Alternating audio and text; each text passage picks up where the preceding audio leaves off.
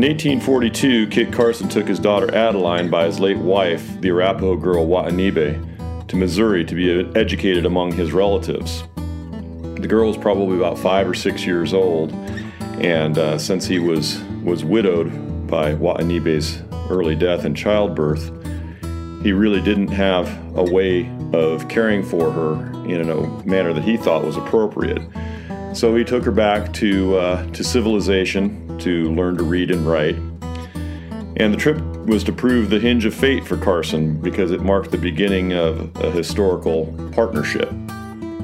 As Carson recalled, it had been a long time since I had been among civilized people.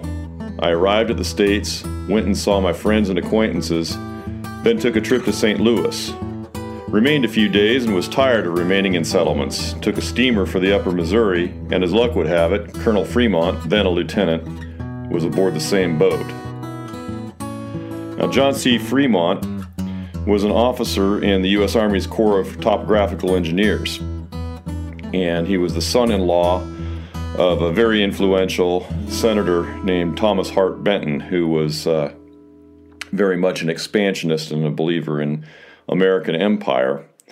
And he got his son in law a spot in a corps that was essentially an exploratory corps of the U.S. Army. Very small, but uh, in the 1840s, very important.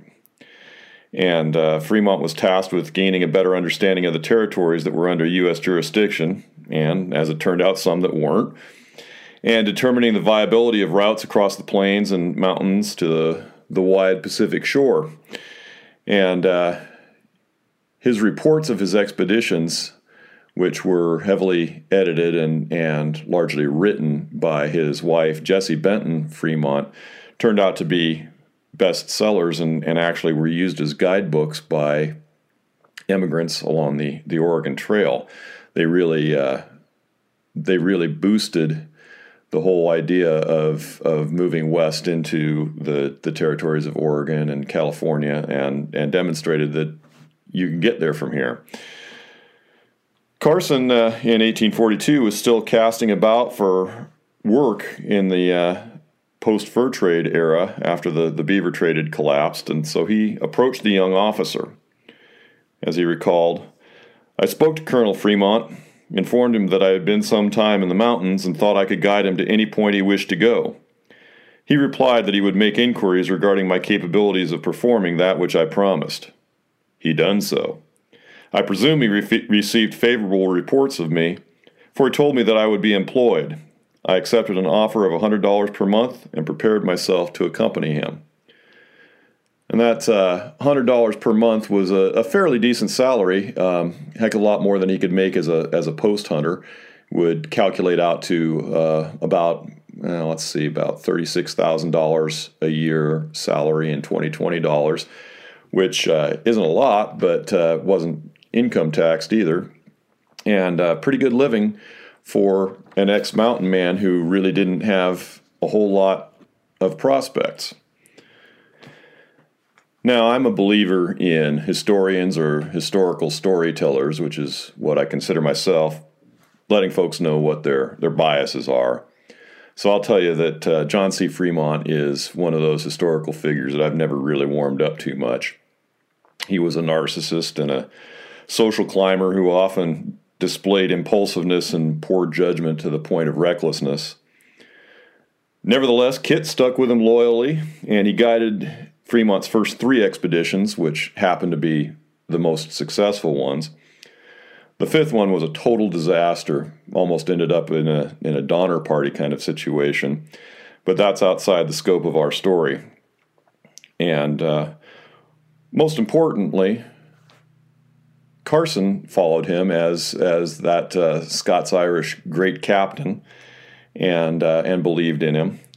And Fremont's reports, which, as I just noted, uh, were heavily edited and spruced up by by Jessie Benton Fremont, became national bestsellers, which made Kit Carson a celebrity mountaineer and scout, and made a career for him.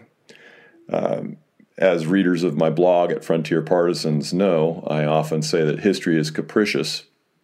And uh, there's plenty of frontiersmen who led remarkable lives and had incredible adventures, and they've either faded off into obscurity or never made it into the record at all. And uh, while others, sometimes less deserving, became famous. Now, Kit Carson obviously was deserving of his of his fame and renown, but uh, it could have gone a different way had he not met up with John C. Fremont on that steamer headed for the Upper Missouri. So the first the uh, first Fremont expedition was of, of modest scope um, and uh, really just kind of exploring out into the into the plains and was was highly successful. Carson was uh, not just a guide; he was also a hunter for the expedition, which uh, must have brought him joy because he truly enjoyed that uh, that occupation. And uh, he was noted for bringing in fat cow instead of poor bull when he went out to hunt the buffalo, and he knew the difference, which was uh, that that sort of a, a mountain man tag, a man who who knew fat cow from poor bull knew what he was doing, and uh, that notation was was made by Fremont's cartographer, who was a, a exceedingly cranky Prussian. Uh, whose first name was anglicized to Charles, but uh, was Karl Preuss, uh, and I may have butchered the the pronunciation. If I did, please let me know. But uh, Preuss generally disdained Kit Carson, and American frontiersmen in general thought of them as as basically barbarians. But he really did enjoy that fat cow, so he commented on that, and uh, and I get a kick out of that. So uh, Fremont's first expedition was not uneventful, but uh, not especially dramatic either, and uh, and highly successful. And uh, Carson fulfilled his contract and then returned to Taos, New Mexico, where he had other business waiting, namely getting married. Kit married a very young Hispanic New Mexican woman named Josefa Jaramillo on February 6, 1843 and uh, he had apparently, or she had caught his eye apparently some months before that, and uh, and Carson made his intentions very clear by converting to Roman Catholicism, which was a prerequisite of marriage for the Hispanic population of New Mexico, and. Uh, one imagines his Presbyterian minister grandfather rolling in his grave. Um, it's an it's an interesting phenomenon that the Scots Irish were were so ardently Protestant, and uh, in Northern Ireland they they fought bitter, bloody battles with the Irish Catholics, and uh, they retained that religiosity when they they crossed the Atlantic to the Americas.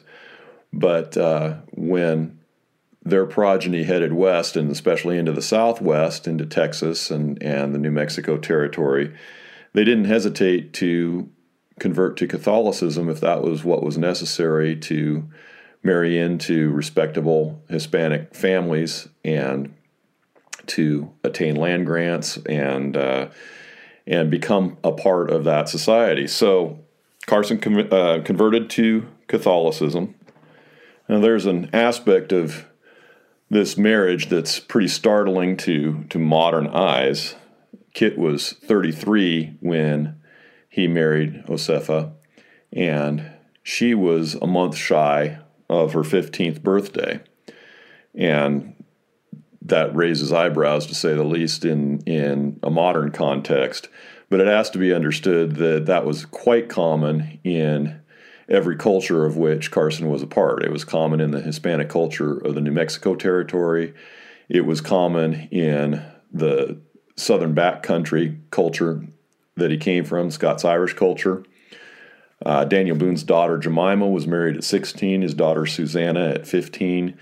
Uh, so, and those are, are, just a couple of examples. And uh, it was also common amongst the, the native peoples of the plains and the Rocky Mountains. Mark Simmons, in his fantastic book, Kit Carson and His Three Wives A Family History, addresses this issue. He talks about how initially, apparently, Josefa's parents took a dim view of the marriage to, to Carson. And that may have not had much to do with him personally. Uh, they, the, the New Mexican Hispanics were nervous about uh, about their daughters being abandoned by these American fur trappers who might just return to the states. Um, the conversion to Catholicism was was a big step, a, a gesture of good faith for for Carson, but uh, Simmons addresses this uh, this age issue, I think, quite well. One might assume that the large differences in age between Kit and Josefa would have exacerbated any hostilities that parents might have originally felt toward him. After all, Josefa was a month away from 15 on her wedding day, while her new husband, at age 33, was 18 years her senior. But for the Jaramillos, that was evident, evidently not an issue. Among Southern Europeans, including Spaniards, the marriage age for a woman was often exceedingly young. Ramon Gutierrez reports that in the late colonial period, one out of four New Mexico women were married by the time they reached 15. Large age gaps between spouses were not that exceptional in Hispanic New Mexico either, nor for that matter in the Old South to which Carson traced his own origins. And of course, in his mountain man period, he knew numbers of trappers who had married Indian girls much their junior. Among them was his good friend Thomas Fitzpatrick, married at the mature age of 51 to a teenage Arapaho girl. So, this is another example of one of those cultural aspects that we have to be careful to avoid presentism in regards to. Uh, something that to modernize and in our culture is really unacceptable that was common practice in the culture and the time that we're exploring. It's also worth noting that Kit and Josefa's marriage was a long and fruitful and apparently very devoted one. And uh, as we'll see in uh, as we delve further into this story, they died just a month apart. Um, it was not an easy marriage for Josefa because Kit was for large parts of the marriage hardly ever home. Uh, it's another very characteristic frontier story where you have a very devoted family man who was hardly ever around his family. And that started just six months into their their marriage. Kit was at Bent's Fort along the Arkansas River when he heard that Fremont was camped 75 miles away, uh, leading a second expedition. And Kit decided that uh, he would go and visit his his old chief. And uh, uh I don't really believe what he said about it, but uh, uh, we'll we'll let him have his say. My object was not to seek employment. I only thought that I would ride to his camp and then return. But when Fremont saw me again and requested me to join him, I couldn't refuse, and again entered his employ as a guide and hunter. Now, you know, as I say, I, I, I find that a little bit uh, a little bit hard to believe. Maybe he convinced himself that, uh, he really meant to stay home with Josefa, but what could he do? The, you know, the call of duty was was there. Um, you know, I I think that uh, that being a, fiddle foot was uh, or having a roving foot was as big of a, a, factor in that as as any sense of duty. But in any case, he signed back up with Fremont, and Josefa would not see him again until he returned home in July of 1844. Fremont's second expedition was much grander in scope than his first and a whole lot more arduous. Um, for some reason, he insisted on hauling a bronze 12 pounder mountain howitzer along, which uh, was supposedly to overawe the Indians, but my own sense, and again, I'm a bit of a harsh judge of, Fremont, but I suspect that it appealed to his vanity and made him feel more like a a military commander than just a glorified surveyor. But uh, in any case, they hauled this bronze howitzer along through some incredibly rough terrain, and uh, we'll talk a little bit about the uh, the fate of that howitzer uh, a little further down the trail. But uh, that's always stuck out in my mind as as an interesting little piece of uh, of vainglory. The expedition trekked into the Oregon Territory, which was jointly held between Britain and the U.S., and down through Central Oregon, which is my home stomping grounds, and into the Great Basin. And one of the missions that uh, that Fremont was very determined to fulfill was to determine if there was a so-called Rio Buenaventura running from the Rocky Mountains to the sea. And uh, spoiler alert, there was not. I've traveled and explored some of the areas that the expedition crossed and camped near where they camped in Soldier Meadows near the, the hot springs there. That's now a ranch that is believed to be the most remote spot from a paved road in the continental United States. And uh, again, as I mentioned in, in the previous episode about the mountain, man, I'm just awed by the terrain that they crossed by horse and mule and sometimes on foot. Uh, a friend of mine, Craig Rollman, and I camped near Soldier Meadow, just couple hundred yards from where Fremont and Carson camped there, and, and we got absolutely hammered by a sleet storm that just blew up in the space of a couple of hours and, and, and hit us at about 2 o'clock in the morning and turned our camp into a rummage sale. And uh, you know, we managed to retrieve our gear and and get uh, get into the truck and and spend a somewhat unpleasant night getting pounded by that sleet storm. But uh, you know, one of the first things that we we talked about in the morning when we staggered out of the the, the cab was, you know, those guys didn't have the luxury of of a controlled environment to retreat into and they were exposed to those elements. And just imagining getting caught in a storm like that with your your tents blowing all across the desert and and your horses and your mules spooking and it sort of gives you a, a little bit of a of a taste of what life was like for those uh, those men and a real respect for for the level of, of fortitude that they that they displayed.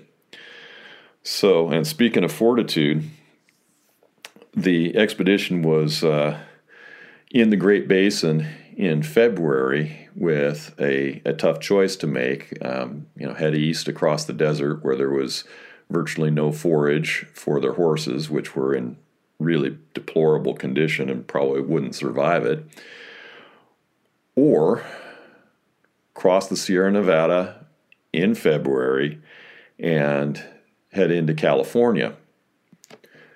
Now, some folks believe that Fremont really wanted to go into California, that part of his mission was to, to spy on Mexican California. Um, I don't believe that that's actually the case in the second expedition. I think that uh, they really didn't have a, a viable option. But uh, the choice of going over the Sierra Nevada in the middle of winter wasn't a particularly viable option either, and it, it could have ended up disastrously.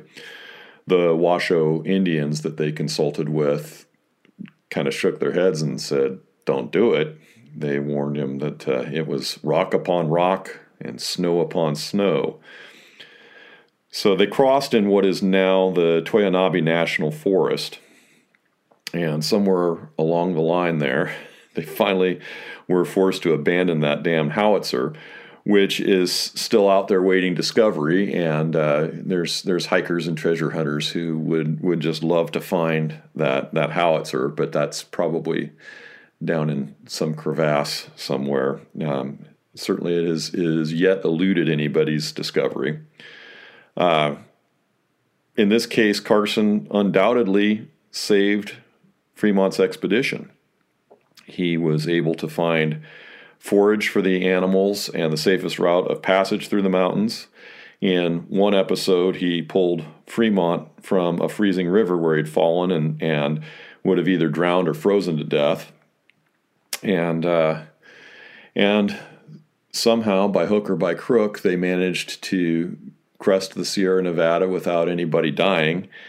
And uh, Carson realized that he was uh, headed into territory that he had first explored with Ewing Young back in 1829 31, and he remembered it well. He, uh, he spotted Mount Diablo and recognized it 15 years down the road.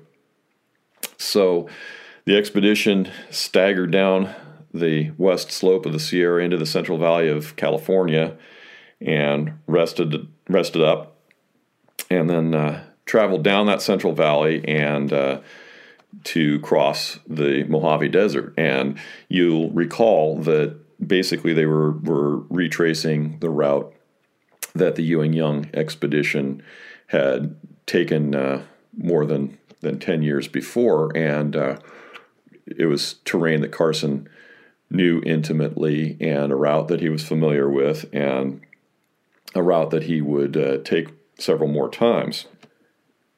And out there on the Mojave Desert, Carson and his compadre, a French Canadian hunter named Alexis Godey, had an encounter with Paiute Indians that is an excellent example of the kind of incident that can be looked at in two very different ways depending on what kind of light you want to cast on it. And uh, Robert M. Utley, in his Life Wild and Perilous, takes up the incident. In the Mojave Desert, the Fremonters encountered the first of sporadic Indian troubles. On April 24th, two Mexicans, a man and a boy, came into camp with a woeful tale. They belonged to a party of six, including two women who had traveled in advance of a caravan of traders, still in Fremont's rear, headed for Santa Fe on the old Spanish Trail. Paiute Indians had swept down on the camp and butchered the occupants. The two survivors, mounted and on horse guard, escaped. They asked for help in retaking the horses. Fremont called for volunteers. Carson and Godey stepped forward, expecting others to join them. When none did, they set forth on their own. The next afternoon, announced by a war whoop, the pair stormed back into camp, driving the horses before them and with two bloody scalps dangling from Godey's rifle barrel. They had trailed the quarry, stealthily taken position near four lodges in the horse herd, and at dawn charged into the camp. A volley of arrows greeted them, but the occupants fled, except for two struck down by bullets from the attackers' rifles. Fremont considered the feat, quote, among the boldest and most disinterested which the annals of Western adventure so full of daring deeds can present. Unquote. As for Preuss, quote, to me such butchery is disgusting, a reaction he had caused to soften when he and the others reached the scene of the massacre. The men had been horribly mangled, and the women had been carried off as captives. So there you have it, dating all the way back to the 1840s. You have Kit Carson as either the defender and avenger of the innocent, or a butcher. That dichotomy of views obviously continues on to this day, and it really kind of frames how we look at frontier history in general. So, the Fremont Second Expedition made it back to Bent's Fort in time to celebrate the 4th of July, and Carson returned to his young bride, whom he hadn't laid eyes on in more than a year. It would seem that Kit was genuinely feeling a pang for having left his young wife for so long and and a real yearning to settle down and, and put down some kind of, of roots. Um, Josefa was truly a beautiful and poised and lovely young woman, and here Carson was hieing off across the continent to have adventures and, and leaving her at home with her family, but nevertheless without her husband. So he seems to have decided it was time for that all to, to stop. And he and a friend, Dick Owens, found a spot to establish a ranch. And this attempt at domesticity lasted all of six months and you can probably predict what's coming. Hearing that Fremont was at Bent's Fort, Carson and Owens both took off and uh, and signed on for a third expedition. And this time, Josefa wouldn't see him again for two years. And that expedition got underway in August of 1845. So I need to pause here to sort out the timeline. I made a boneheaded error at the top of episode one and gave an entirely incorrect date for the Klamath Indian attack on Fremont and Carson's camp in Oregon. That incident took place in 1846, not 1845. And our trail will lead back to that bloody business in a little bit, but I wanted to acknowledge the error here. Otherwise, the timeline for the third expedition doesn't make any sense. So, my apologies for the error, which is corrected in the uh, episode one show notes. Fremont's third expedition is the one that is most likely to have had a covert military and political purpose, as well as the overt geographical one. This was the era when the U.S. was in the grip of, of manifest destiny. From the very beginning, there was always an element of this notion that the United States should expand from sea to shining sea. But it wasn't really until the 1840s that it became an ideology, and that ideology was defined as as manifest destiny. It was the the American destiny to settle the continent, and uh, regardless of who else had claims there, um, Mexico, Great Britain, and least of all, the native peoples that had, had lived there from time immemorial. James K. Polk was elected president with continental ambitions, and he was willing to fight Great Britain over Oregon and or fight Mexico over Texas and California.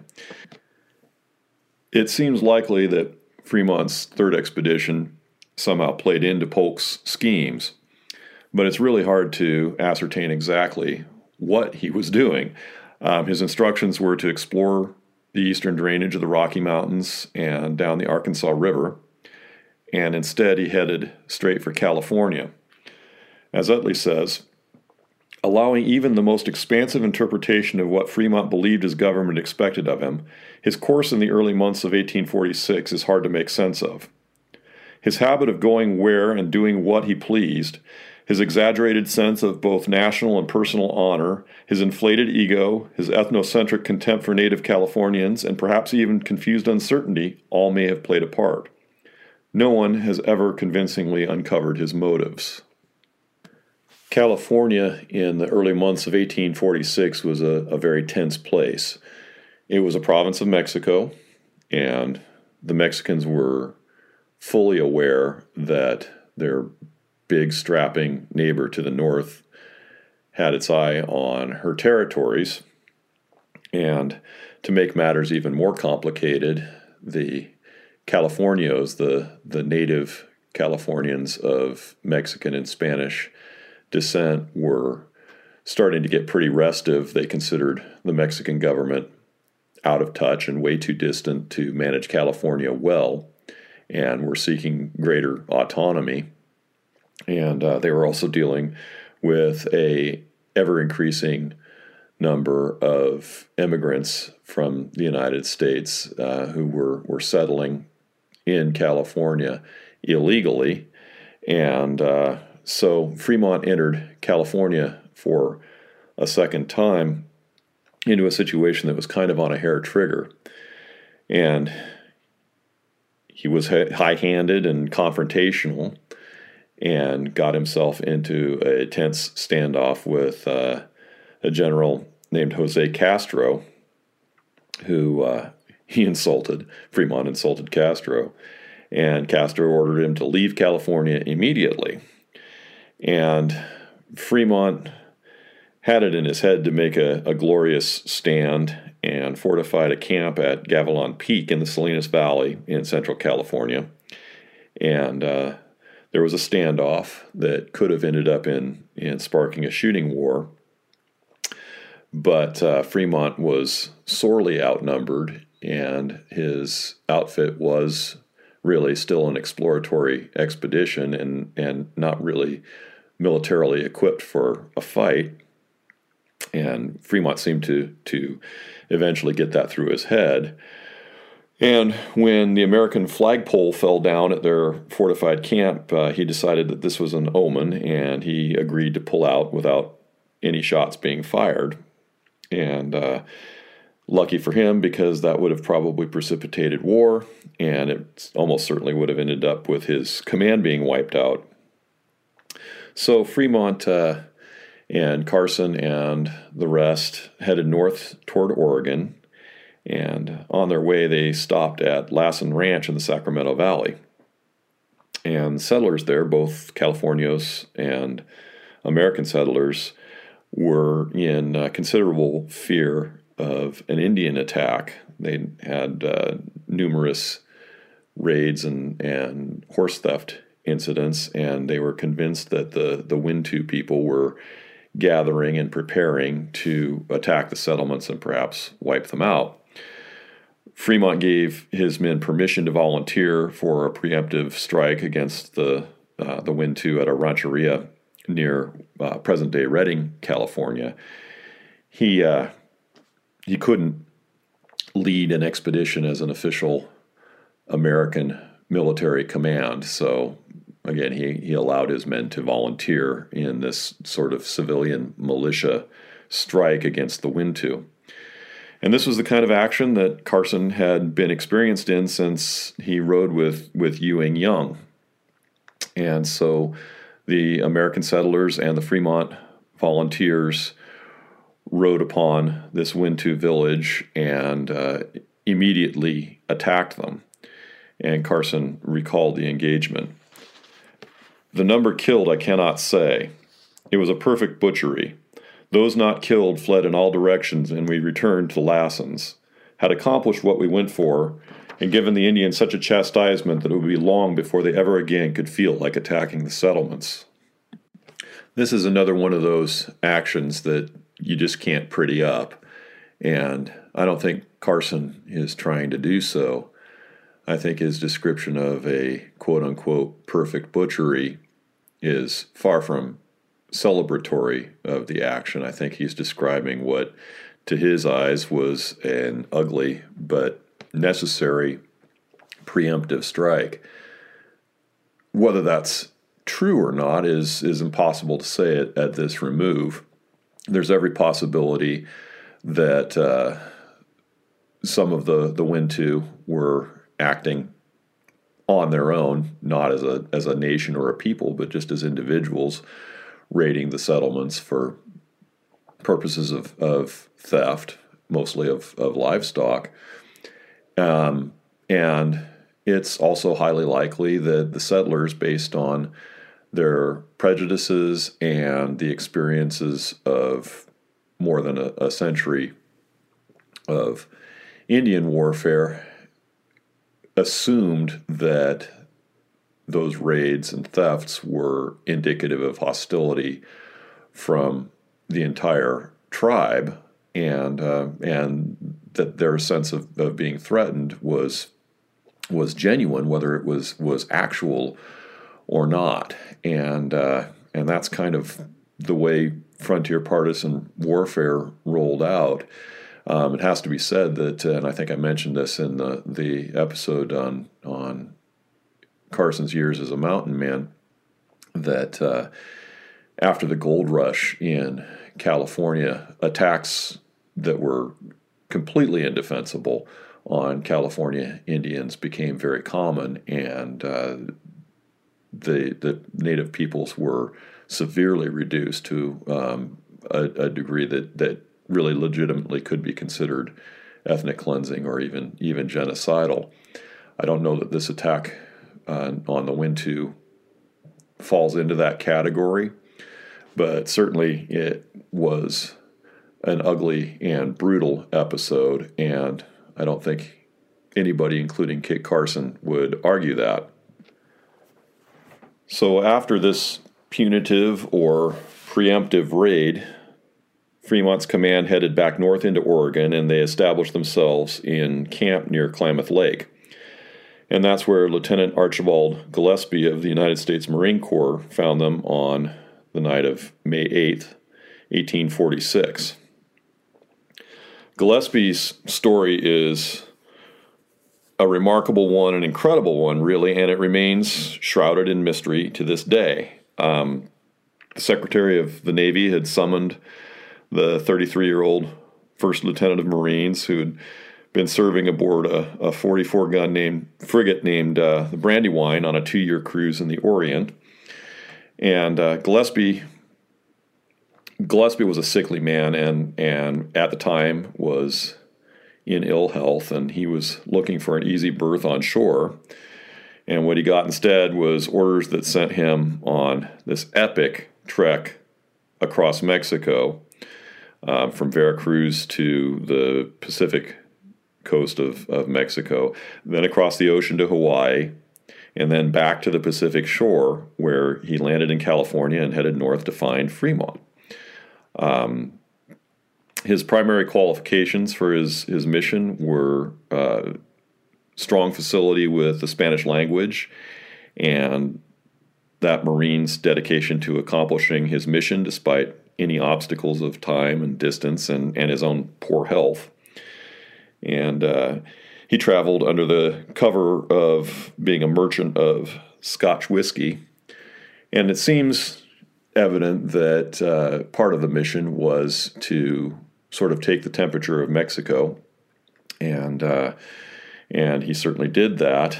Um, at the top of his, his mission, President Polk met with his secret agent, and he noted in his diary I held a confidential conversation with Lieutenant Gillespie of the Marine Corps about 8 o'clock p.m. on the subject of a secret mission on which he was about to go to California. His secret instructions and the letter to Mr. Larkin, U.S. Consul at Monterey, in the Department of State, will explain the object of his mission. We don't know what that mission was. We're assuming spying in Mexico, and we know that he linked up with Fremont. So the precise outline and object of his mission remains unknown, but it's not too hard to infer from the actions that they sparked. So that night in May of 1846, Gillespie and Fremont stayed up late talking about whatever it was that uh, Gillespie had, had brought to Fremont in the way of secret orders. And that is when the Klamath Indians attacked in the episode that I described at the beginning of episode one. Turning in late, Fremont did not set a guard, and sometime in the early hours of May 9th, the Klamath Indians attacked the camp, and as I described, a Klamath chieftain hatcheted Basil Lajeunesse to death, and two Delaware Indian hunters were also killed, and Carson was terribly enraged by the loss of his companions, as as was the rest of the expedition, and uh, subsequently Fremont and Carson and the others headed out to get some payback from the Klamaths. There's some ex- uh, some interesting speculation as to the motive for the attack and even for who perpetrated it. Some speculate that the Klamaths may have had word of the American attack on the Wintu and were making a preemptive attack of their own. Uh, I have read some accounts that speculate that the Indians were not Klamaths at all and were actually Modocs who had followed Gillespie to Fremont's camp, which I, I have only seen that in one source, and I'm not uh, I'm not sure where that comes from, and I, I kind of doubt it. My belief is that the attackers were in fact Klamaths, and that the attack was was probably simply motivated by the fact that the explorers' camp was a tempting target. It was full of arms and equipment and supplies, and it's not as though these kinds of, of incidents were uncommon. Um, Jedediah Smith, the great mountain man and explorer of the 1820s, had uh, his party had been attacked and nearly wiped out on the Umpqua River. Smith and a companion had been away from the camp hunting and thus survived the attack, but this was a, a famous incident and that it occurred 20 some odd years before the attack at Klamath Lake. So, over the next couple of days, Fremont and Carson led their men in some bloody revenge attacks on the Klamaths, and they killed some 14 men and uh, apparently one woman. And after they glutted their revenge, they turned south and headed back to California with Lieutenant Gillespie in train. And uh, Fremont's recollections, now bearing in mind that, that these were written down well after the event, but uh, Fremont's recollections give an indication of exactly what he conceived his mission to be. The information through Gillespie had absolved me from my duty as an explorer, and I was left to my duty as an officer of the American Army, with the future authoritative knowledge that to obtain possession of California was the chief object of the President. One of the great geopolitical coups of the 19th century was underway, and Kit Carson was in the thick of it.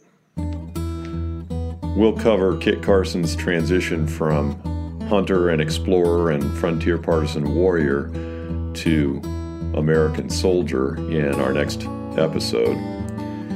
And if you enjoy this kind of history, I'd encourage you to stop by the campfire at www.frontierpartisans.com.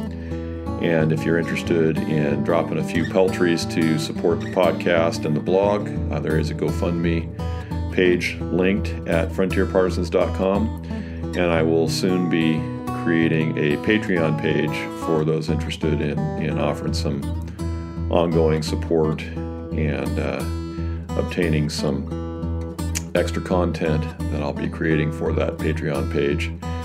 I'd like to offer a special shout out to a few folks who have really helped to make this podcast possible. Uh, Rick Schwartfager, uh, my compadre from the Southern Command down in, in the Republic of Texas. Mi amiga Chris Converse from here in Central Oregon, and my trail riding compadre Craig Rollman, also here in Central Oregon. Appreciate their support very much. I appreciate you all joining us on this trail, and uh, thanks for stopping by the campfire.